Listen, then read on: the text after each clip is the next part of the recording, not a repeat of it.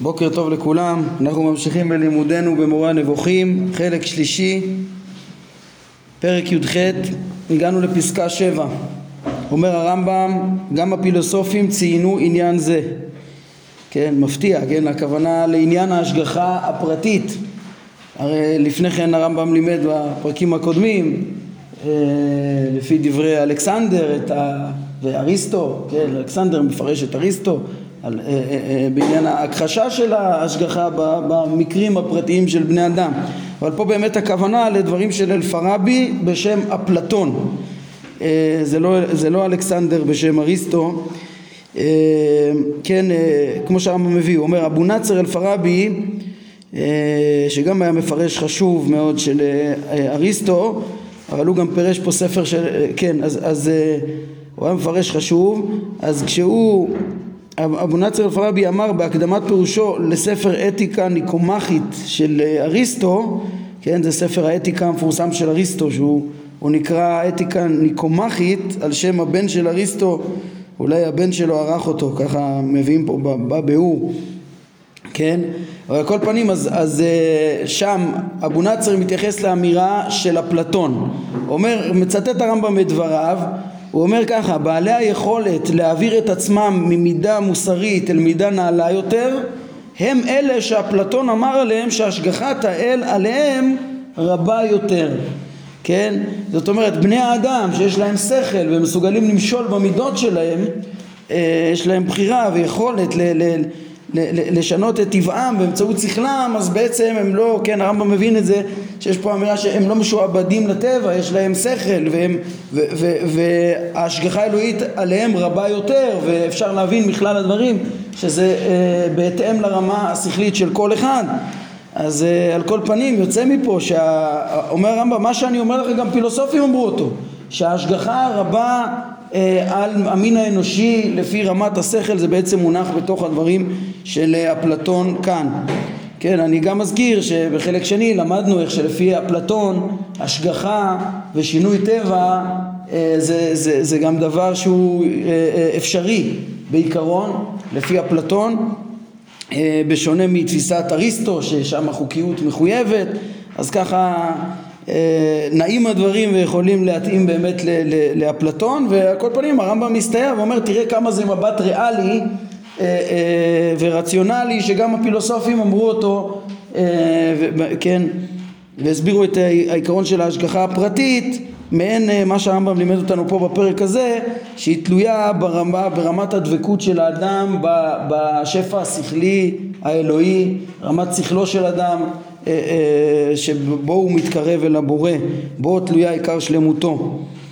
אומר הרמב"ם, מסכם אה, את הפרק שלנו, התבונן כיצד נקודת מבט זו הביאה אותנו להכרת נכונות דברי כל הנביאים עליהם השלום, על ההשגחה הפרטית המיוחדת לכל פרט ופרט כפי, אה, אה, כמידת שלמותו וכיצד הדבר מתחייב מצד העיון מאחר שההשגחה באה בעקבות השכל כמו שציינו הרי ודאי שהבורא פועל במציאות באמצעות השפע השכלי כמו שכבר דיברנו הרבה פרקים כן בחלק שני אם זה פרקי, בפרקים של המבוא שמה אה, אה, ב' עד י"ב שלמדנו על האופן שהשם מנהיג את עולמו דרך הזכלים הנבדלים או פרק מ"ח שהוא מדבר על זה בחלק שני וכולי אבל ככה השם פועל בעולמו בפרק מ"ה מה שאמרנו שהרמב"ם אה, תיאר איך ש, שגם אה, ההשגחה שלו לעזור למושיעי ישראל היא ככה דרך השפע וכל שכן אם זה מדובר באנשים שמסוגלים להשיג את השפע בעצמו נביאים אז זה ממש האופן שהשם מדריך את בני האדם דרך הנבואה אז uh, ככה השם פועל בעולמו, ככה השם משגיח על, על, על עולמו וכך גם העיקרון הצודק הקבוע של ההשגחה להשגיח על כל אדם בפרט בהתאם לרמת שכלו כן הרמב"ם אומר והכל מתחייב מהעיון וגם הפילוסופים עמדו על זה. uh, כן ראינו גם בפרק ט"ז שהרמב"ם אמר שדיבר גם ביחס לידיעה האלוהית שהיו פילוסופים קדומים לפני אריסטו בזמן ש... הכירו ביכולת האלוהית ובידיעה האלוהית ולא היה להם שום בעיה. וכן כל הבעיה בהיעדר ההשגחה הייתה איזה פשלה אה, מאוחרת יותר שככה אפילו הפילוסופים לא היו נאמנים לעקרונות הפילוסופיה כמו שהרמב"ם אמר פרק ט"ז להבין את הסדר והטוב השלם של המציאות שמאפשר להבין גם את ההשגחה המוחלטת ש, ש, של הבורא שהכל נעשה ברצון, אז בשלמות, אז גם אפשר לומר שזה ברצון, אין שום סיבה להגיד, כן, אותם הכרחים שהם אמרו, אה זה לא מסודר, אז צריך לומר שהוא לא יודע, הוא מזניח, כן, אלא, אלא הוא יכול ומסדר, ובאמת המציאות היא, היא טובה ומתנהלת בצדק, ומין האדם מושגח לפי רמת שלמותו, לפי רמת שכלו. כן, והרמב"ם מוסיף, גם מתברר מהעיון הזה, ואין נכון לומר ההשגחה היא על המינים ולא על הפרטים, כמו חלק משיטות הפילוסופים שהתפרסמו, כן, ומעין מה שהוא הביא בפרק ט"ז, כשהוא הביא את השיטות שלהם בידיעה, אז אמרו, אה, הפרטים הם, הם, הם משתנים, אז לא יכולה להיות בהם ידיעה. אה, מכל מיני בחינות, כן, ההיעדר שיש בהם וכולי, והשינוי וכולי, אז, אז, אז הם אמרו, טוב, אז הידיעה היא אולי רק על המינים, רק על המינים. אומר הרמב"ם לא, כי אין מצוי מחוץ לדעת מלבד הפרטים, ובאותם הפרטים דבק השכל האלוהי. נמצא איפה שההשגחה היא דווקא על אותם הפרטים. זאת אומרת הרמב"ם אומר בעיון שהוא אמר בפרק שלנו בתחילתו הרי המין האנושי הקטגוריה המופשטת היא לא דבר קיים במציאות אלא זה, זה, זה תכונות שאפשר לזהות שחלות בכל פרט ופרט כן, אז השכל שחל בכל פרט ופרט, ככה גם ההשגחה האלוהית, בלתי אפשרי לדבר על השגחה, על הקטגוריה של המין בכללותו, בלי השגחה פרטית על הפרטים. אלא הכרחי, אם אתה מדבר על השגחה על המין האנושי, זה השגחה על פרטיו, כן? צריך רק לשים לב שבאמת יש פה לרמב"ם עדיין חידוש, ש, שהוא לא אומר רק, שכן, גם, הוא לא אומר רק את, את עצם ההשגחה שיש על, על כל פרט ופרט בעצם נתינת השכל, שזה בעצם גם אריסטו הודה, לא את עצם החוקיות של היכולות ש, ש, והמהות ש, ש, שהיא מתחייבת בכל בן אדם מצד מהותו, מצד צורתו, כן? אלא הוא רוצה לומר שכמו שיש השגחה שחלה על הפרטים ובאופן מיוחד ונוסף במין האנושי לקבל את השכל אז בהתאם לזה שייך ומתאים שיהיה השגחה אלוהית נלווית.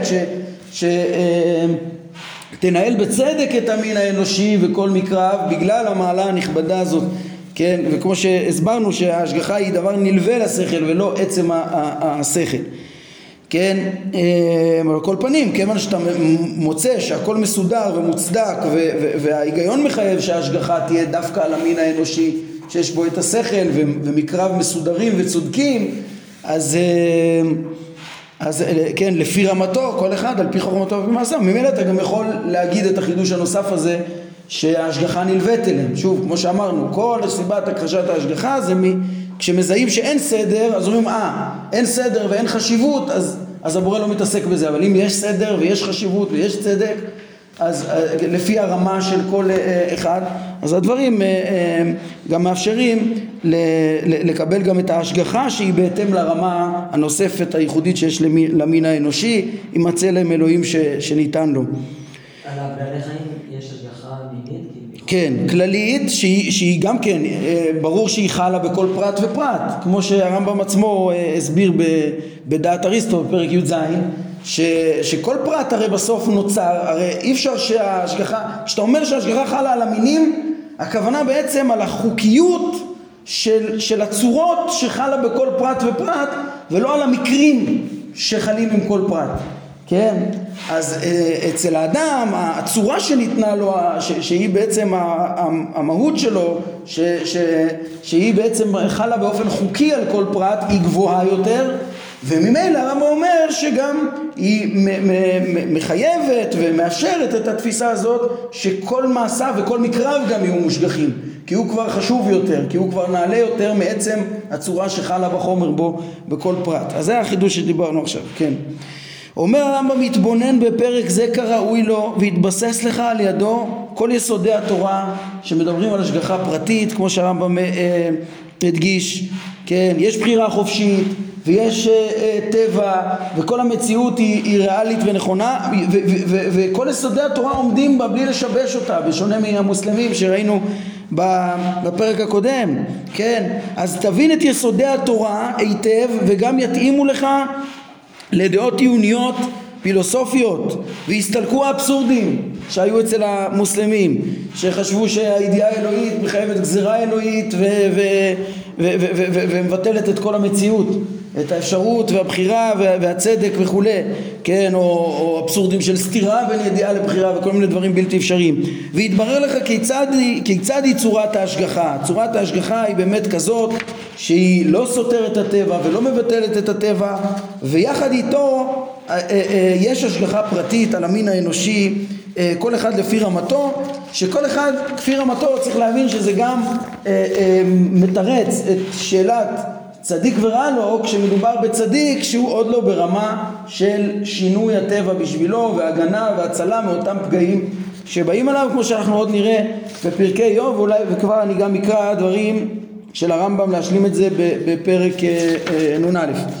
כן אני רק בוא נסיים רגע את הפרק ואז נשלים גם את הדברים. כן הרמב"ם אומר ככה אה, לאחר מה שהזכרנו על דעות אנשי העיון על ההשגחה וכיצד מנהיג האל את העולם שזה בעצם בפרקים אה, י"ז וי"ח, ראינו את הדעות השונות של ההשגחה, אתמול סיכמנו אותם, וכיצד האל מנהיג את העולם, אה, אה, כן, בצדק בחוקי הטבע אצל כל הנבראים ואצל המין האנושי גם משגיח על כל פרטיו וכל אדם לפי רמתו, כמו שהרמב"ם שכלל את ההסברה של ההשגחה הפרטית פה בפרק הזה, אז אומר הרמב"ם אחרי זה, אסכם לך גם את דעת אנשי אומתנו על הידיעה האלוהית ודברים שיש לי לומר בעניין. זאת אומרת הרמב"ם מביא לנו בפרק י"ט כבר אה, אה, מקומות שהנביאים נזקקו להשיב לכאלה שרצו להכחיש את הנבואה כבר, מימות ה, כבר בימיהם, מימות הנביאים. רצו להכחיש את הידיעה האלוהית והשיבו על זה הנביאים ועוד הרמב"ם ישלים את מה שיש לו לומר בעניין ולדחות את, את כל הטענות אה, אה, שהתקשו בזה של הפילוסופים וכולי ולהסביר באמת איך הידיעה האלוהית לא סותרת את כל טבע המציאות. זה הפרקים הבאים בעצם של י"ט עד כ"א לטפל גם בעניין הידיעה. אני רק מזכיר שזו התוכנית הראשית שלו שהרמב"ם אמר בסוף פרק ט"ז. אה, הרמב"ם סיפר שם בפרק ט"ז שעיקר הסיבה שהביאה להכחשת ההשגחה על, על המין האנושי, ההשגחה בעולם זה היה מתוך אה, חוסר הבנת הסדר והצדק שבהשגחה זה מה שבלבל את אה, כולם והביא אותם לדעות שונות כי לא הצליחו להבין את הצדק. ואחר כך כן הדבר הזה גם הוביל, הוא הסביר איך שזה הוביל את הפילוסופים גם להכחשת הידיעה כדי לא לייחס לבורא עוול או לאות, חוסר יכולת כן, או, או כן, קלקול מוסרי וכדומה. אז, אז אחר כך הם גם המציאו טענות על הידיעה. אז הוא השלים הרמב"ם בעיקרון את ההסברה על ההשגחה ואיך הכל בצדק ואיך אין שום צורך לקבל את כל האבסורדים של המוסלמים שלא פתרו באמת את הצדק שרצו להכליל את כל המציאות בידיעה והגזירה האלוקית אמ, וכן, והביא את הדעה המתאימה, כן, המתאימה לעיון, מתאימה לעומק סודות התורה, כמו שנראה עוד באיוב, אמ, ובזה הוא השלים את הדיבור על ההשגחה ועובר לידיעה. אבל לפני שאנחנו עוברים לידיעה אני רוצה להביא עוד כמה דברים על ההשגחה. אה, דבר ראשון מה שהרמב"ם עצמו אה, ממשיך את הכיוון שלו בפרק, בסוף פרק נ"א אה, כן הרמב"ם שם עוסק בחתימת הספר כבר ארבעת הפרקים האחרונים של הספר תכלית האדם שבו הרמב"ם אה, מסביר איך, איך היא עבודת העובד השלם שיודע את כל סתרי התורה ואיך הוא אה, יודע את השם והולך בדרכיו אז הפרק הראשון שם, הפרק נ"א הוא פרק יסודי שעוסק בהשגה, בתכלית של השגת הבורא ובאופן מיוחד הרמב"ם מדגיש שם את ההתמדה של ההשגה. השלמות האנושית היא לא רק פעם אחת להבין את האמיתות אלא להיות דבק בדעת הבורא שיוויתי השם לנגדי תמיד אה, עם הדגש על התמיד, על תודעה מתמדת, כמה שיותר להיות מרוכז בדעת השם ומתוך זה אחר כך אה, ללכת בדרכיו, להידמות אליו. בהקשר הזה של התודעה שהרמב"ם מרחיב כל כך כמה חשוב וכמה שלמות האדם תלויה בכמה שהוא דבק בבורא, אה, כן, איך הוא אומר בפרקי, הלכות יסודי התורה על הנביאים שנפשם קשורה תחת הכיסא כל הזמן עסוקים בסודות אה, אה, השגת השם אה, דרך מעשה בראשית ומעשה מרכבה.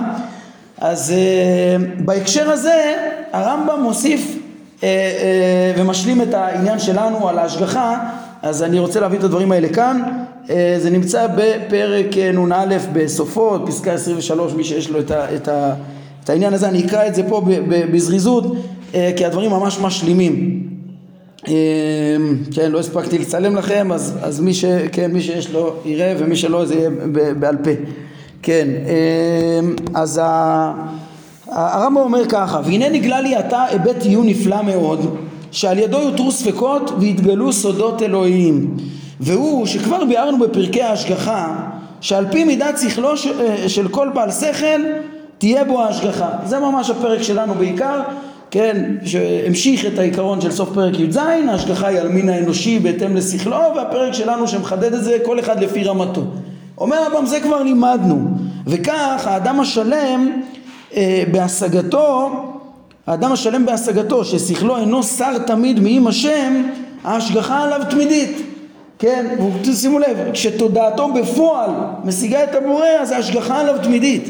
והאדם השלם, השלם בהשגתו שמחשבתו מוסרת מהשם לעיתים, שלעיתים הוא לא עסוק בדעת השם ומחשבתו מוסרת ממנו, הרי שההשגחה עליו היא רק בזמן מחשבתו בהשם הוא מוסר את ההשגחה ממנו בזמן התעסקותו. אומר הרמב"ם, כן, עד כדי כך, מה, לרגע הוא לא חושב אז מוסרת ממנו השגחה? מסייג את זה הרמב"ם קצת ואומר, הסרתה ממנו אז אינה כהסרתה ממי, ממי, אה, אה, ממי שמעולם לא השכיל, אלא אותה השגחה מתמעטת, כיוון שלאותו שלם, לאותו שלם בהשגתו, אין בזמן התעסקותו שכל בפועל, הוא לא דבק בשכל בפועל שלו, בדעת השם בפועל, אלא הוא משיג אז בכוח קרוב, כן, בפוטנציאל הקרוב למימוש את ההשגה, הוא כאילו קרוב, יש לו פוטנציאל הקרוב למימוש של השגה, כן? זה, הוא משיג בכוח קרוב, ו, ו, והוא דומה אז לסופר מיומן בשעה שאינו כותב, שכמובן הוא מסוגל לכתוב ברגע מה שאחרים שלא התאמנו לא מסוגלים לכתוב, כן? הכישרון נמצא בו, אבל בפועל כרגע הוא לא כותב, כן? אומר הרמב"ם ואילו מי שלא השכיל את השם כל עיקר לעומת זאת הוא כאדם הנמצא בחושך ולא ראה מעולם אור. כמו שביארנו בפרק שלנו על הפסוק ורשעים אה, בחושך ידמו. כן הביאור הכל כך נפלא וכל כך סודי של הרמב"ם על ההשגחה פה שוטר כי לא בכוח יגבר איש. כן, שאיך שההשגחה היא באמת לא, לא רק ההתנהלות הטבעית וה, וה, והיכולת הטבעית של הבן אדם להצליח בכוחותיו וכישרונותיו ויכולותיו אלא בהתאם לדבקותו בבורא גם הקדוש ברוך הוא מסייע עכשיו פה צריך לדעת שבהקשר של הפרק הזה אה, אה, להגיד שהוא נמצא בחושך ולא ראה אור מעולם הרמב"ם משתמש הרבה במוטיב של האור פה כי, כי כן כמו שכבר הוספתי אתמול ש, ש, שהאור הוא מסמל את ההשגה כן? ו, ומי ש, שנמצא באור הוא, הוא נמצא בעצם בהשגה שהוא, שזה המציאות הקיימת החזקה וממילא גם המושגחת אה, לעומת המציאות החומרית ש, שמנותקת ורחוקה יותר מהשפע השכלי שהיא חושך, כן? ומי שהשיג אומר הרמב"ם והוא מתקדם כל כולו למושכלו הוא כמי שנמצא באור השמש הבהיר, כן? אה, אה, זה אותו אור בהיר של, של השפע האלוהי השכלי והארץ העירה מכבודו שעמדנו עליו גם בפרק ט' כן, ושימו לב, לעולם יש, אפשר רק להתקדם כל כולו למושכלו, הרי להשיג בסוף את הבורא אי אפשר, אולי אפילו את הזכלים הנבדלים, אה, אה, את השפע השכלי עד הסוף אי אפשר בעודנו בגוף, אבל אפשר להתקדם ולהתקדם ולשלול ולשלול את ההשגות הלא נכונות ולהתקדם ולהתקדם בהשגה אה, ולדבוק בשפע השכלי כמה שיותר וזה מי שמתקדם כל כולו מושכלו הוא כמי שנמצא באור השמש הבהיר ממילא הוא גם מושגח כן? ומי שכבר השיג יש מי שכבר השיג והוא עוסק כן, דווקא לפי החלוקה הזאת של אה, מתקדם כל כולו למושכלו באור השמש הבהיר. מי שכבר, אה סליחה, כן, הקודם זה היה מדרגת השיא, עכשיו מדרגה פחותה מזה זה מי שכבר השיג אבל הוא עוסק בעניינים אחרים. אז הרי הוא בשעת עיסוקו כמי שנמצא ביום המעונן שהשמש אינה מאירה בו בגלל העננים המבדילים בינה ובינו. זאת אומרת ברור שזה לא לילה גם יום המעונן יש אור. אבל האור מכוסה בעננים והאור הוא מעומעם והוא לא אותו אור ולא אותו השגה. זה אדם שכבר הבין את, ה, את החוכמות, אבל הוא לא עוסק בהם, הוא עוסק בדברים אחרים, הוא בפועל, יש איזה ענן, זה אותו ענן שעמדנו עליו בפרק ט' של החומר שחוצץ אה, בפני המציאות של האור הקיים וממילא של ההשגחה גם. אגב, המשלים האלה של האור ורמות באור אה, אה, מסמלות מדרגות שונות בהשגה. לפני הרמב"ם משתמש בזה רבי יהודה לוי במאמר רביעי לסמל את מדרגות ההשגה של הנבואה לעומת השגות של רוח הקודש וחוכמה כן, שמתבטא גם אצלו בהתגלות של שם הוויה, אור גמור, להשגה שכלית כמו שם אלוהים, אור סתם וכדומה, עם מדרגות ביניים גם של רוח הקודש ונבואה וכולי. המשל בעצמו של רבי יהודה לוי, הרמב"ם מסביר אותו על פי דרכו ב- ב- בעניין הנבואה, שהוא מסביר אותה בצורה יותר אה, טבעית, ריאלית, מציאותית, אה, כמו שלמדנו על זה כבר בפרקי הנבואה. אה, ויותר מקשר את הרצף של הנבואה כרצף של שיא ההשגה למעלה מה, מה, מה, מהיכולת של הלוגיקה הרגילה והניתוח, אלא ממש דבקות בשפע השכלי השופע מאת האל, אבל סוף סוף שזה רצף שממשיך את העניין הזה, זה אותם גם ברקים של הרמב"ם בהקדמת המורה. על כל פנים הרמב"ם, שימו לב, אז מה הוא, מה, מה הוא מסיק, מתוך, מסיק מתוך הדברים האלה לענייננו? תראו איך הוא מסכם את הדברים פה ברור. אני פה בפסקה 24 כבר בפרק נ"א. על כן נראה לי שכל אחד, איזה קושיות הוא מתרץ על ידי ההבנה הזאת עד הסוף. על כן נראה לי שכל אחד מהנביאים או מאנשי המעלה השלמים שפגע בו רעה מרעות העולם הזה לא מצא אותו רעה זו אלא בזמן אותו היסח הדעת. הם אמנם שלמים, הם אמנם השיגו, אבל הם ביום המעונן, הם לא עם האור, הם לא עם, כן, רק, אז, אז רק באותו היסח הדעת. וגודל הצרה הוא בהתאם למשך אותו היסח הדעת או אה, פחיתות הדבר שהתעסק בו, כן? אה, יש כאלה שרצו ל- ל- ל- לדייק פה ולומר כאילו עצם היסח הדעת הוא עצמו הצרה, כן? זה ודאי דבר נכון וחשוב, אבל בואו נקרא עוד כמה משפטים ותראו שברמב"ם אסור להישאר רק בזה, ברור שעם ההשגה נלווית גם השגחה. כן, נלווית גם השגחה להציל ולהגן גם על, ה, על, ה, על מקרה האדם במין האנושי כולו ברמה מסוימת ושהכל אה, אה, יתנהל בצדק וממש הגנה של הגנה מפגעי הטבע אה, ליודעים כמו שהרמב"ם תיאר על ההשגחה המופלאה הידועה על האבות וכדומה. אז הרמב"ם אומר ככה ומאחר שהעניין כך הוא כבר הותר הספק הגדול שהביא את הפילוסופים לשלול את ההשגחה האלוהית מכל פרט מבני אדם ולהשוות בינם ובין פרטי שאר מיני אה, החיות כמו שלמדנו מדעת אריסטו סיבת ההכחשה מדברי אלכסנדר מה שהרמב"ם מביא בפרק ט"ז ודעת אריסטו בפרק י"ז מה שכל הספק הגדול שאומרים פרטי המקרים של בני אדם אינם מסודרים ולא מושגחים הוסר הספק כי מה הם ראו? הם ראו איזה צדיק או שלם אמיתי שרע לו? גם שלם אמיתי שדרגתו אדירה ואמור להיות מושגח ומוגן יכול להיות פגיע כי ההשגחה מוסרת מאיתו כשהוא מסיח את דעתו, אומר הרמב"ם. כן, ראייתם הייתה מכך שאנשי מעלת צדיקים נפגעו מפגעים גדולים. והתבאר הסוד בזה אפילו לפי המתחייב מדעותיהם. אפילו לפי דעותיהם, אם תגיד, כן, אפילו אם תתבונן ב... ב, ב בסדר של המציאות החוקי, אז אפשר להבין את ההשגחה האלוהית הזאת אפילו כחלק מחוקיות המציאות, שאין ממנה יוצא מן הכלל, ואין בה חוסר צדק. והתבהר הסוד בזה אפילו, כן, לפי המתחייב מידותיהם, ותהיה השגחת השם יתעלה תמידית על מי שזכה באותו שפע המצוי לכל מי שמשתדל לזכות בו. כל מי שישתדל לזכות בו, כל מי שבאמת ישיג את הבורא, באמת יהיה דבק ויהיה מרוכז במחשבתו, יהיה מוגן. ובעת שמחשבת האדם והשגתו את השם, את השם יתעלה בדרכים אמיתיות ושמחתו במה שהשיג. כן, הרמב"ם בכל הדגש הזה אה, אה, בכל הפרק הזה מדגיש מאוד מאוד גם את השלמות והשמחה שיש בה במדרגה הזאת, בהשגה הזאת. אז בעת שמחשבת האדם השגתו את השם מתענה בדרכים האמיתיות, הכוונה בהוכחות אמיתיות, בדעת השם העמיקה ולא בדמיונות כמו שהוא העריך בפרק הזה, פרק נ"א, ושמחתו מה שהשיג הופכות שלמות, כשבאמת הוא מגיע לזה אז באמת אומר הרמב"ם אי אפשר אז בשום אופן שיפגע באותו אדם אף מין ממיני הרעות. משום שהוא עם השם והשם עמו. זה כמו שנאמר על משה רבנו ואתה פה עמוד עמדי ניצבת על הצור אותו התקיימות אה, אה, אה, נצחית. נלמד את זה בפרקי יום גם אך את נפשו שמור זה ודאי זה פשיטה שה, שהנפש ודאי החלק הנצחי שבאדם ודאי אין בו פגעים, כן? כל הפגעים הם מצד החומר ולא מצד הצורה, אבל פה רואים שאפילו שום מין ממיני הרעות לא יכול לפגוע בו, כי כשאדם אפילו בעודו בגוף, אם הוא יהיה דבק לחלוטין בדעת השם אז גם גופו מוגן, כן? ורק אה, כמו שגם הרמב"ם אה, אה, מפרט פה עוד יותר בפירוש גם, פה הוא אומר אף מין ממיני הרעות, כן? זה, זה פשיטה ש, ש, שהנפש לא תיפגע, אבל אפילו הגוף. אך כאשר הוא פונה מהשם, מהשם מתעלה, שהוא מוסתר אז מהשם, והשם מוסתר ממנו, זה אותו מסך שלמדנו עליו בפרק ט', כן? אז משום, כן, אז, אז, אז הוא חשוף לכל רע שיזדמן לפגוע בו לפי החוקיות הטבעית.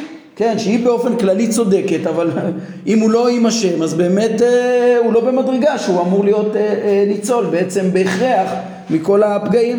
כי הדבר הגורם להשגחה ולהינצלות מים האקראיות הוא אותו שפע שכלי, דבקות באותו שפע שכלי שהוא נצחי וקבוע ומושגח גם לפי הפילוסופים.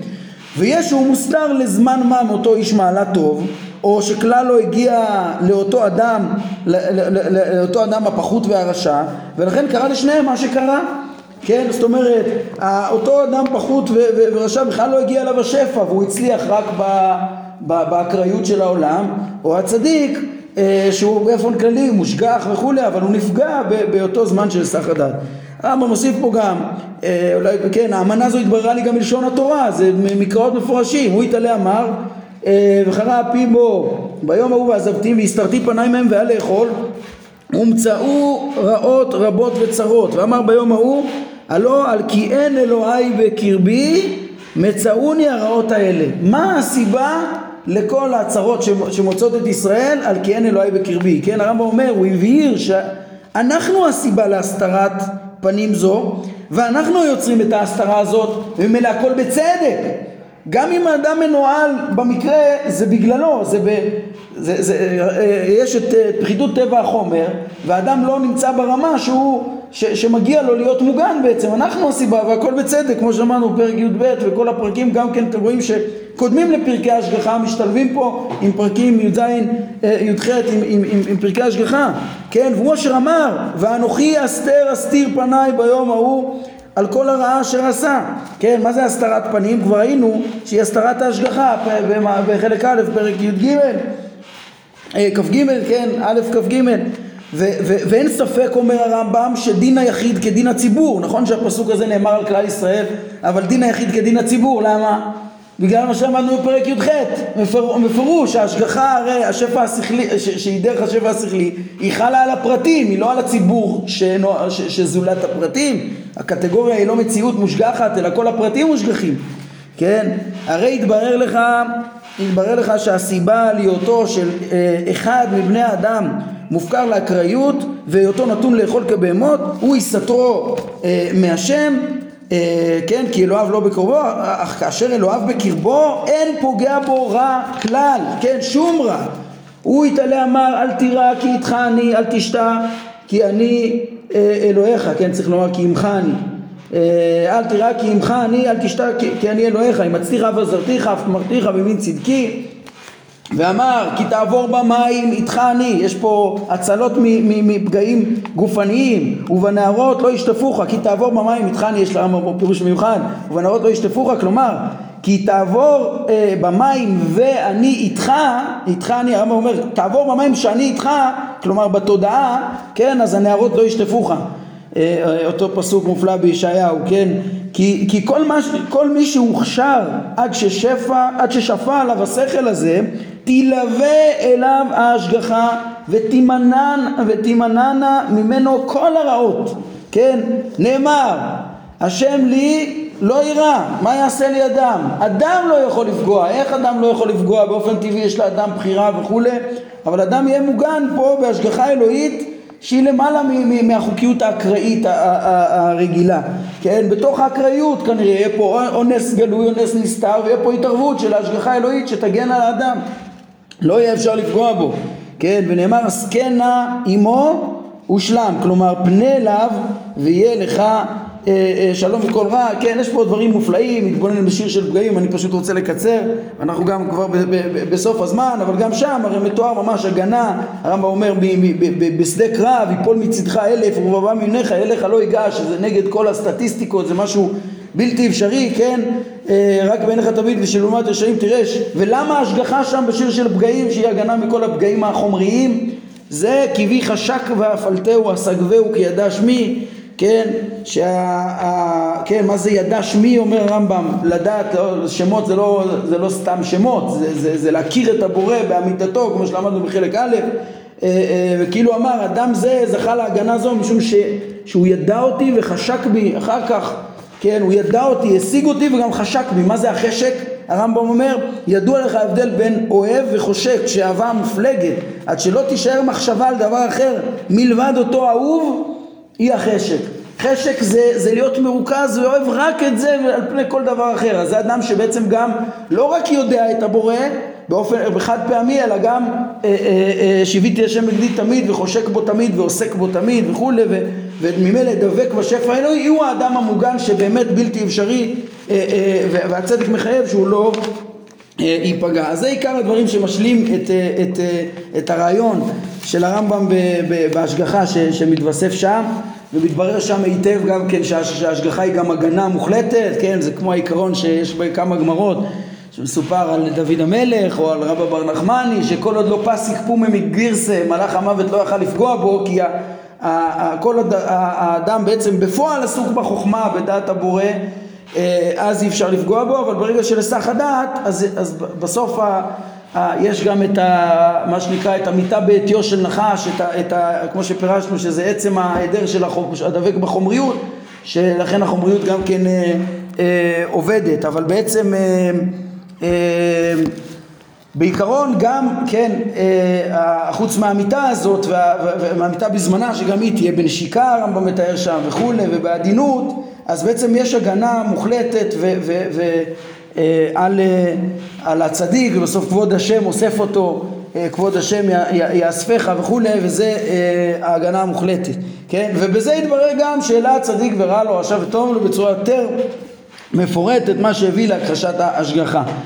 טוב, מה שאני חשבתי להוסיף פה, שזה נצטרך כבר לעשות בפעם הבאה, אה, אה, זה לקרוא איתכם כמה דברים מבפנים אה, על יסוד ההשגחה, איך שהרמב"ם מתאר אותו באגרות הרמב"ם, בכמה מקומות, איגרת תימן, איגרת תחיית המתים, איגרת לחכמי מונפליה, שלוש אגרות שהרמב"ם מדבר שם על ההשגחה, ופשוט רואים איך שכן, אה, זה, זה, זה אותנו בהבנה שלנו שלפי הרמב"ם, אחרי כל הבירור שלו וכל ההסברה שההשגחה דבקה בשכל, בסוף זה השגחה שהיא התערבות אלוהית בהתאם למעשה בני האדם ולא כמו אותה גיש, אותם גישות שכבר התחלתי לדבר עליהן ולדחות אותן כאילו לפי הרמב"ם ההשגחה היא רק עצם נתינת השכל, ודאי שלא הדברים האלה הם, הם אה, חד משמעיים באגרות, אבל גם כנגד אלה שמתווכחים, אומרים, אה, באגרות הוא אמר דבר אחד ודיבר בסגנון אחד, באמת הוא מדבר שם בסגנון קצת שונה, אבל, אבל הרמב"ם במורה לא סובר ככה, אז ראינו את זה גם בפרקים שלנו במורה, נשלים את הדברים בעזרת השם.